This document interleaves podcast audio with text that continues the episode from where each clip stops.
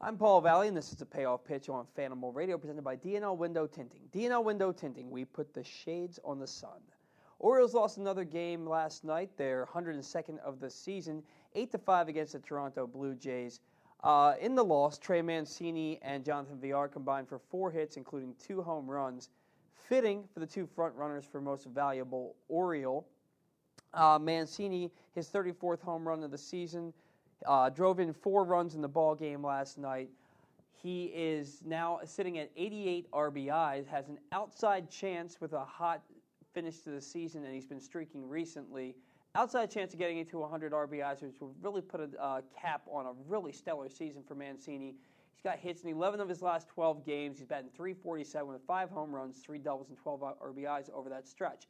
11 games left in the season for him to get 12 more RBIs. I don't know if he'll be able to do it, but if he continues the way he's been hitting the last couple of weeks, I think he has a chance to get there. Jonathan Villar batting 302 with a 368 on base percentage, slugging 512 with 12 home runs in the second half of the season uh, since the All Star break. He's also got 31 RBIs and 18 stolen bases since the All Star break. So, really nice season for Villar. Uh, he hit for the cycle earlier this summer, became only the sixth Oriole to ever hit 20 homers and steal 30 bases in the season. Right now, he's only the fourth Oriole ever to steal 30 bases and score 100 runs in the season.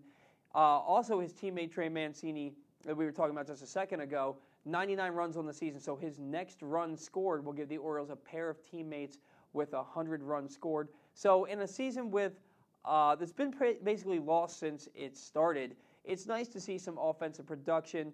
Couple that with Hanser Alberto having a nice season, one of the leading hitters in the American League, batting over 360 on the road, over 400 against left-handed pitching. The Orioles' offense has really been pretty stellar this year, all things considered. Now, if they can get the pitching staff to match up with that, that would probably make this team a little bit more competitive. Uh, then looking forward, then you look at guys. We're looking forward to next season.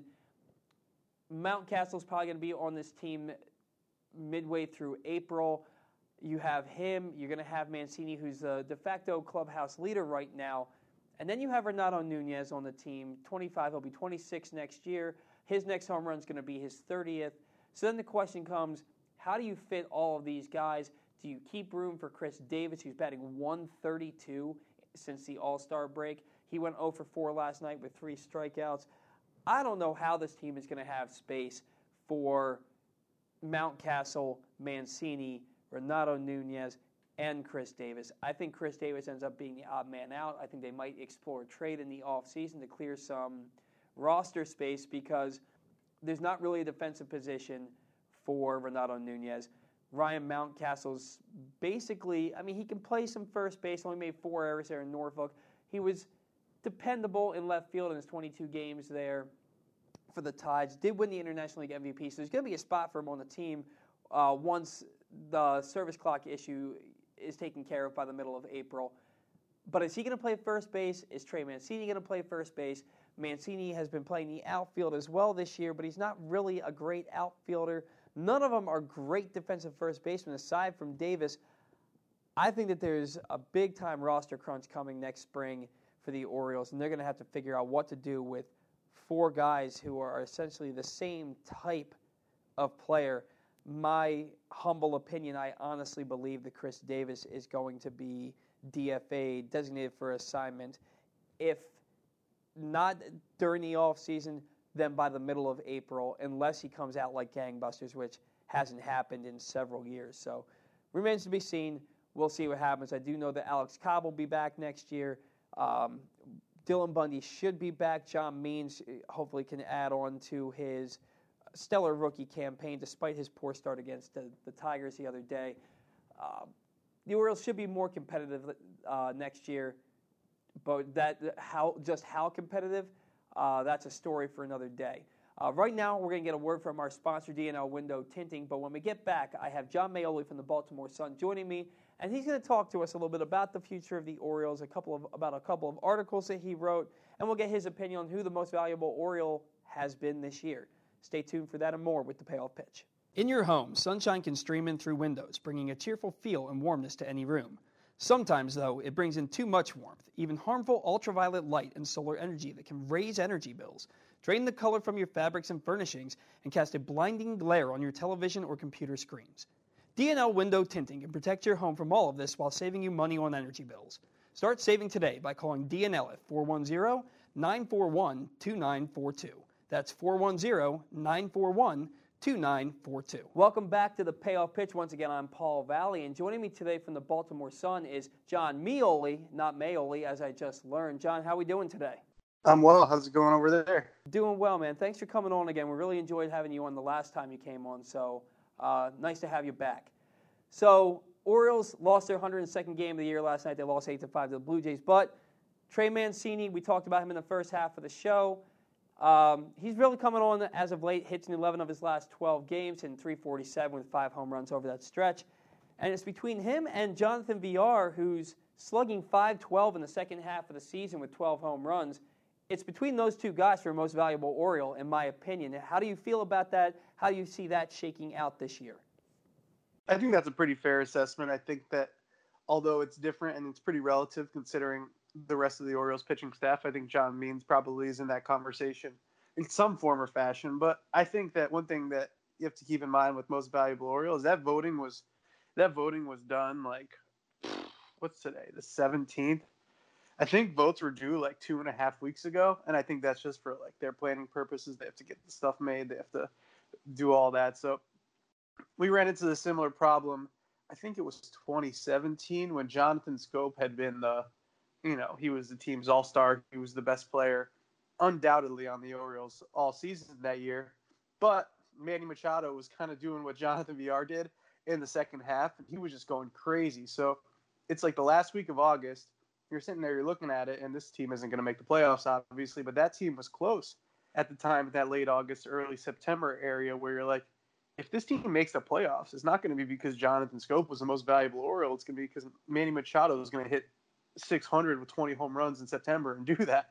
So it's one you have to kind of balance how you're going to vote with stuff like that. But I think it would mean a lot to Trey Mancini to get that award, especially given the All Star snub. Uh, Jonathan Villar has really put it together, and I think both him and last night accepted Mychal Givens have really kind of taken the fact that there wasn't a trade market for them to heart and are really trying to be the players they they're capable of being so that maybe this isn't the situation they're in long term. Well, yeah, and they both both of those players have come on strongly. I did hear Steve Melewski uh, on the post game show last night basically insinuate this, that uh, Mancini is going to be the most valuable Oriole. So now hearing from you that the voting has been done for about two weeks, I think he's probably the guy who's won it. Although I think you can make a really strong case for Villar, especially with his second half. Now we talk about these guys Trey Mancini going to be 28 years old when the season starts next year. Villar is going to be 29. Uh, Villar is not signed beyond next season. I've been, you know, beating my chest for the last month or so about I think the Orioles should extend Villar because uh, they don't have any kind of any kind of prospects that are ready to come up and take over a job in the middle infield uh, for the next couple of seasons. I think that's a guy who you can really anchor in your order, who can help this team win when this rebuild starts to come to fruition in the next two, maybe three years, you add that to the fact Trey Mancini, he's kind of in a situation where with Chris Davis on the roster, Renato Nunez, Mountcastle probably coming up by the middle of April next year, what do you think the future is for Mancini and Villar on this Orioles ball club if there is a future at all? I think that I think that it's going to be really tough, and I think you're going to get a sense maybe in the off season or – hearing Mike Elias talk towards the end of the year of just where those guys fit in. I mean, if they're planning on having another 105, 107, 108 loss season next year, it's a lot easier to to move on from those guys. That said, I think that that would be kind of a tough sell to the fan base. Not necessarily for Jonathan Villar. I don't think he has necessarily a huge not following. I don't think there's a lot of loyalty or devotion to Jonathan Villar, but there is to Trey Mancini. He's somebody who's been, you know, kind of the face of this team through these transitional periods. He was a guy who came up and was, you know, an important part of the last playoff run, and then he comes up and he's going through all these transitions. I think a, a sentimentality side kind of plays in there. And they showed with Adam Jones, there's not really a lot of room for sentimentality with what they're doing here. Those two players are easily the most productive and I would say probably well rounded veteran players the Orioles have. But I think they're going to have to make a determination, and it's going to determine a lot. It's going to kind of not determine. It's going to it's going to say a lot about the direction that they want to go and how they feel about the perception of what they're doing here. If they say that there's no place for guys who are productive and reliable in their lineup on a daily basis, when the goal is to not be good in 2020, it's to be good years down the line. Right, and I think that with that in mind, I think that we're probably seeing possibly the end of Chris Davis in a Baltimore Orioles uniform. I, I just I can't imagine a scenario where they're going to keep him on the roster going into next year. I mean, the only way I can see him staying on this roster is if they want to keep him playing first base until Mountcastle's ready to come up.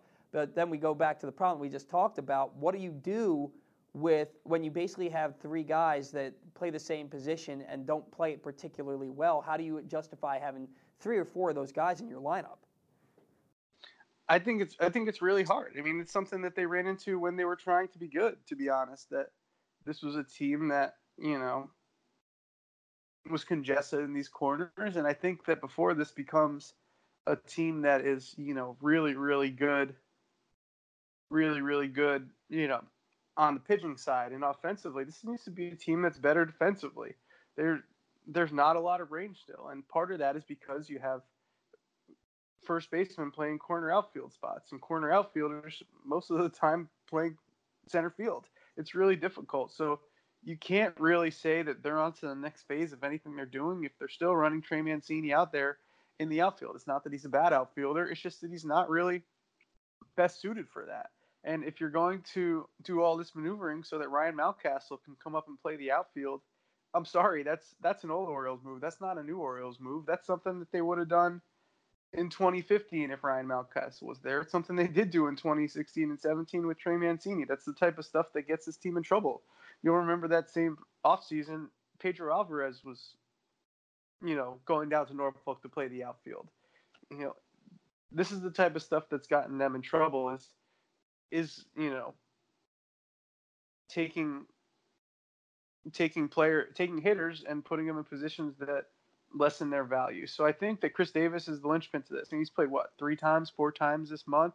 Right. He's batting like 150 in the second half. Whatever they're working on isn't really working. Now, is this a situation where what they're doing is so drastic that you know you can't really tell watching the games and the results don't matter just because he's working in the cage. I don't I don't know. I mean, we've been through this how many times with Chris Davis before? It doesn't really seem like doesn't really seem like the results are changing. And I'm sure there's been a conversation pretty early on with ownership and Mike Elias as to where the where the break even point for this was going to be. And it would be surprising to me if it was this offseason, but the way they're acting right now is is leaving them only one place to go from all this, and that's Chris Davis not being here. Right, and I, I, would tend to agree with you just because of his lack of playing time. And you mentioned saying he's batting about 150 in the second half. I looked at the numbers, say he's actually hit 132 since the All Star break, which is I, I, don't know how, even at 23 million or 17 million with the deferred money, how you have a spot on a roster for somebody who's who produces so little, uh, especially moving forward when you have younger guys who basically he'd be blocking if he stayed on the roster. So, speaking of younger guys, you've written a couple of, about three articles over the last week or so talking about some younger guys um, in, that are in the Orioles' plans. The first guy I want to talk about, you wrote an article about Alex Wells describing the success that he's had at the minor league level. And this was a guy who won the Jim Palmer Award for Orioles Minor League Pitcher of the Year back in 2017. And in 2018, he kind of kind of fell off the radar a little bit with a 3.47 ERA. This is a guy who had pitched to a sub 2.5 ERA his first two pro seasons. It's hard to imagine a half ERA takes you off the radar, but it kind of did. And then this year he's kind of bounced back and is putting himself firmly in the Orioles' plans moving forward. Yeah, I mean, he's done everything that you need to do if you're that type of pitcher who's, you know, not going to blow guys away. I mean, I thought it was interesting to hear that, you know, they came to him and asked him to start throwing a slider early in spring training, and he kind of pushed back on it. I've talked to a lot of people who thought that maybe it's not like a bigger slider, even just like a cutter, or something that looked a little different, that moved a little different, that got that didn't allow people to time up his fastball as well was going to be the key for him. And he did it, and he's gone out and even if the Eastern League wasn't a very it wasn't a very productive offensive league this year, and the minors in general. I mean, basically outside of AAA, it's gotten to the point in the minors where if you could hit, you're basically in the big leagues already, unless you're Ryan Mountcastle. But the, the but it, it's it's just he's he's done all that you can ask at this point, and he's going to go to AAA, and some of those weak fly balls that he gets or might be you know might be home runs in that hitting environment there but this is what they want. They want people who have a chance to keep succeeding and getting better. He's the type of person who would be really valuable. I mean, we're not talking someone who's too far off what John Means was before John Means went and got himself a couple extra miles on his fastball and his and you know advanced his changeup. He's already kind of got the changeup, Alex Wells. But this is the type of pitcher who has shown here in the flesh that in the form of John Means that you can do this. I mean, Dallas Keuchel was the same type of pitcher. He's the one that added the cutter, and all of a sudden he goes and becomes Cy Young winner. I mean, this can happen, and I think that as long as Alex Wells, you know, he admitted that last year he was just trying to, you know, be too perfect, and that was something that really was a detriment to him. Now he just goes out and he says, "Here it is. Let's see what you got." Pitchers say that all the time, and the ones who really believe it, I think, are the ones that succeed, and he falls in that category. Right, and th- this is a guy who I've been paying attention to because there in 2017, he I think he only walked 10 batters the entire season, so he has impeccable control. Uh, he is a soft tosser. He tops out about 88 to 90 miles an hour with his fastball, which, you know, when you talk to people outside the organization, they say, well, how are you going to be successful with that at the major league level? But this is a guy who, when he if you beat him on a certain pitch, he's not going to show you that same pitch in that same location ever again. And he's more so, he's not going to outdo, outdo you with his stuff, but it's the location. He is the the epitome of a guy who just knows how to pitch. Yeah, absolutely. And and this, you know, new pitching environment that the Orioles are creating here, I think goes a long way to expanding that. You know, he knows that if he puts his fastball, you know, down and into a right-hander, that's a good spot for him. Watching him pitch in that playoff game against Trenton, he wasn't necessarily jamming people on the hands. That's what they want the slider to be able to do. Mm-hmm. But coming from all the way on the first base side of the rubber, throwing all the way across his body down to like a fastball at the knees to a right-handed hitter, they don't really, you know, those get called strikes, and those are tough pitches for those people to handle. So he kept going back and back and back.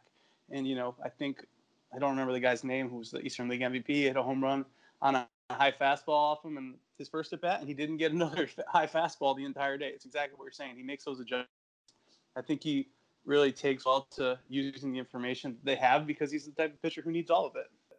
Right, right, and you know, mo- moving on here just a little bit, there's going to be somebody that Alex Wells is going to be throwing to in the not too distant future uh, Adley Rutschman, and I'm sure you guys have talked about him so much at nauseum this season that you might be a little tired of it, but we're, we're going to do it anyway. Um, yeah, you're fine. Uh, you and I ran into each other back in August at an Ironbirds game. This was two to three days before Adley's promotion to Delmarva. Um, and you wrote an article last week discussing Adley, um, basically talking about his first pro ball experience and how winning together at the minor league level is only going to help enhance this team's chances of winning together at the major league level. Um, what are your impressions of Adley after covering him during his two month stretch of pro baseball and his mentality with what it takes to win at the major league level? Well, I think that this is a guy who came in largely, you know, with expectations that you could consider unreasonable, and he's completely as advertised, whether it's as a teammate, whether it's as a receiver, whether it's as a thrower. I mean, I feel like two or three times I saw him, you know, there was a stolen base attempt, and he's the guy's the infielder is basically holding the ball in front of the guy who's trying to steal, like it's major league, just being like, "Hey, come on, come get tagged out." Like he he gets the ball out well. The pitchers really like working with him. I think that he's done a good job of making it so that he is not Adley Rutschman, you know, the savior here to make everyone better. I think that he's very cognizant that that's happening on the outside, and that's something that people like me will make it seem like is the case. And he's very, he's very, very careful not to allow that to be the case, whether it's with his teammates, with his coaches, with with the front office staff. It's really someone who understands what's asked of him, and all he wants to do is do it. If he does it well because he's very naturally talented, that's great. But he's not going to go out there and he's going to make a show of him being Adley Rutschman. But to the point that you were saying about the winning, I mean, this is a guy who's been a part of that, and that reputation carries with you. And he knows what it takes, and he was very careful. One thing he did say is like, "I'm not here to make you know make winners out of everyone. We have to do this together." And I think that it wasn't necessarily the winning games that he liked; it was just the success. There's good pitchers at every level that he went to, and as a catcher, you love that. There's good defenders at every level that he went to. As a as a person who supports the pitchers, you love that. I think there was a lot for him to, to like in the first three months of his professional career here, and I think he handled everything as well as you really could. I, I would agree, and it, from everything I've seen, everything I've heard, I talked to his teammate Toby Welk uh, about a month ago. He's just a great teammate, good guy to play baseball with, and he's got that winning mentality. So I think that that's huge coming from your first overall pick uh, for the Orioles' future. Um, is he? Do you think he's going to start next year at Bowie? Are we going to see him at Frederick? Does he skip that level? Uh, where do we anticipate Rutschman starting the year next year? Because from all the reports, it would seem that he should be major league ready by the 2021 season. So I would imagine he would probably start a Double A, right? Um, you, you could you could you could say that. Um, I, I think that this is going to be a front office that doesn't really do that. If we're being completely honest, you know that was if you go through and look at the list of the people that have skipped a level in the Orioles farm system, it's almost exclusively gone to their detriment.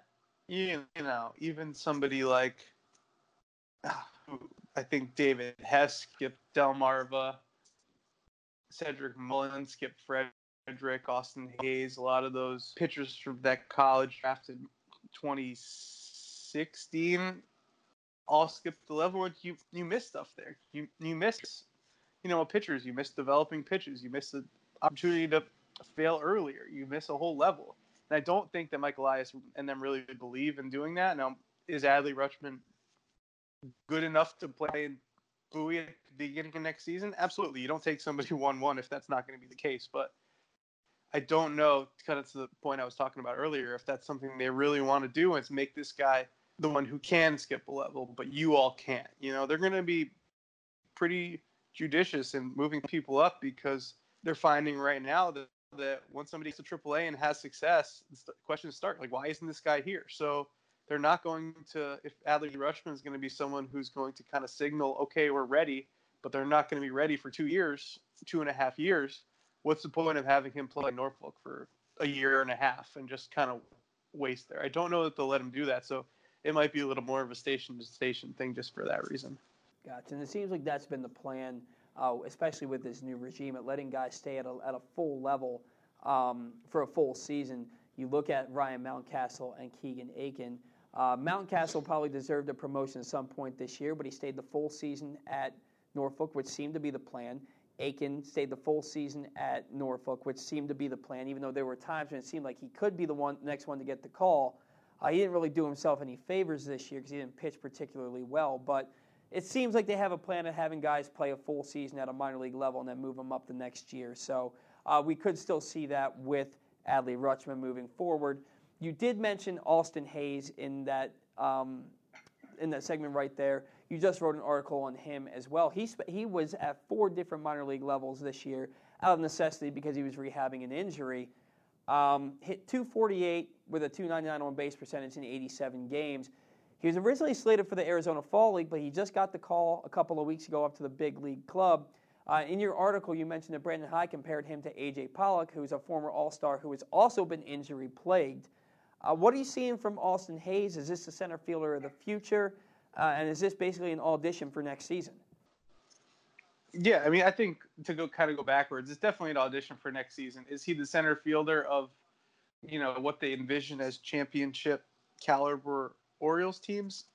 Possibly not, but you know, I've always been kind of the high man on Austin Hays.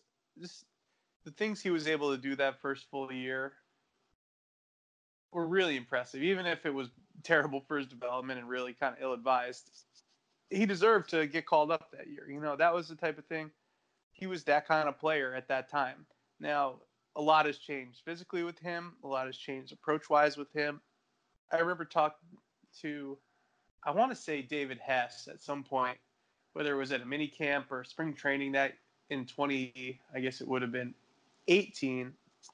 And he said that what impressed him so much about Austin Hays that year was that Hays would, you know, he was able to stay back on everything because his hands were so fast. You really couldn't get it, like you couldn't get a fastball by him, and he didn't have to cheat on it, so he could stay back. And if you, you know, left a breaking ball or some something was spin out over the plate, he was just going to whack it the other way. He was going to hit a double, and he's going to be standing there, you know, waving to his teammates in the dugout. He doesn't really have that as much anymore, and I think you know some of this time in the big leagues to get caught up to major league pitching and realize that it's not as intimidating as it was that first year. You know, same thing in the Arizona Fall League. I think that could put him back on the right path if that's a path he's interested in going down. Yeah, and I think a lot of fans were really excited about him because he had a really nice spring. And then it was it was kind of a surprise to a lot of people that he got sent down because they wanted him to play that full season in Norfolk. And then in extended spring training, he goes and he injures his thumb sliding into second base. And a lot of people likening him to Nolan Reimold, which I think is a bit of a stretch, but it's a guy who, you know, is a really solid prospect in this organization who can't seem to stop to keep himself off the, the injured list at this point. It's nice to see him at the big league level playing, contributing, batting 273 in his 10 games. Small sample size, but it beats the alternative.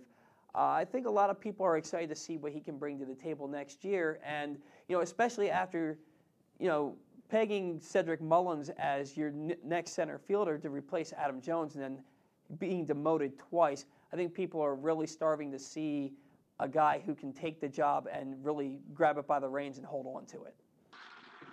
Yeah, yeah, it was it was uh you know just kind of the fall of Cedric Mullins is one of those unfortunate things that's happened this year that I don't think the Orioles could have planned on. But you have to remember, you know, when they did send Austin Hays down from big league camp with all the success he was having, Cedric Mullins was kind of struggling too. He never really got it going this year. And they said then that Austin Hays was going to play a lot of center field, which I'm sure Cedric Mullins saw and was like, wait, I'm the center fielder, you know? So, so they, they clearly made some kind of indication earlier whether it's the off season or spring training, that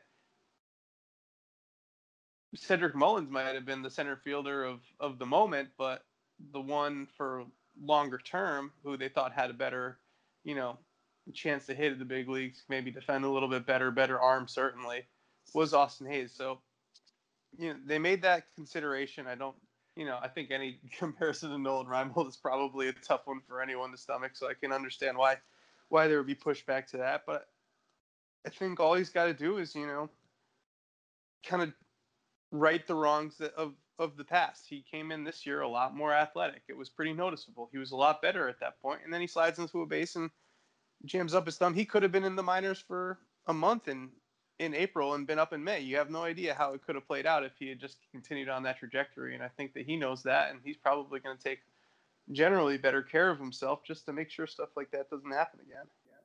Right, and I mean I look at it. You, you look at Anthony Santander. He, that's a guy who wasn't lighting the world on fire down at the minor league level, but then they bring him up to the big leagues, and he's one of one of the best players on the team in the second half, and he's looking like he's going to be a mainstay in the outfield for years to come for the team. So, some of these guys figure it out with better coaching uh, at the big league level, and I think that that could be the case with Austin Hays. You mentioned that you're high on him. I've always been high on Austin Hays. I think that he just profiles as a solid big league center fielder. So we'll see how that goes. I think that the, that the future for the Orioles is bright. It's just a matter of when they get to that bright spot in the future. Uh, Jon, I know you're a busy man, so I really appreciate you coming on the show today. Really great stuff as always. Thanks for joining us today. Hey, happy to come on whenever you guys need. We'll do this again soon. Hopefully, man. And hey, get through the rest of the season. I know it's been a long couple of years. You deserve a break here in the off season, but we'll be talking soon. All right. All right. Thank you. Yeah. First hockey practice was Monday. We're, we're, we're, we're moving on already. We're moving on already. It's going to be a good fall. I, I hear you, man. Well, enjoy that. Good luck with your season, and we'll talk again soon. All right. Thanks for coming All on. right. Thanks a lot. See you. And that's going to do it for us here on the payoff pitch. Once again, I'm Paul Valley. Special thanks to Jon Meoli for coming on the show today from the Baltimore Sun. Always a thrill to have him on the show with us. Uh, season ends a week from this Sunday, so we're going to do another show next week. Stay tuned for updates to see what we're going to do with this show moving forward in the off season. Hopefully, we'll be able to keep it going. If not weekly, maybe bi-weekly or maybe monthly. Uh, but I'll be back with you guys to let you know what we're going to do with that after I get with my people and discuss everything. Until then, as always, go O's. Thanks for joining the show today.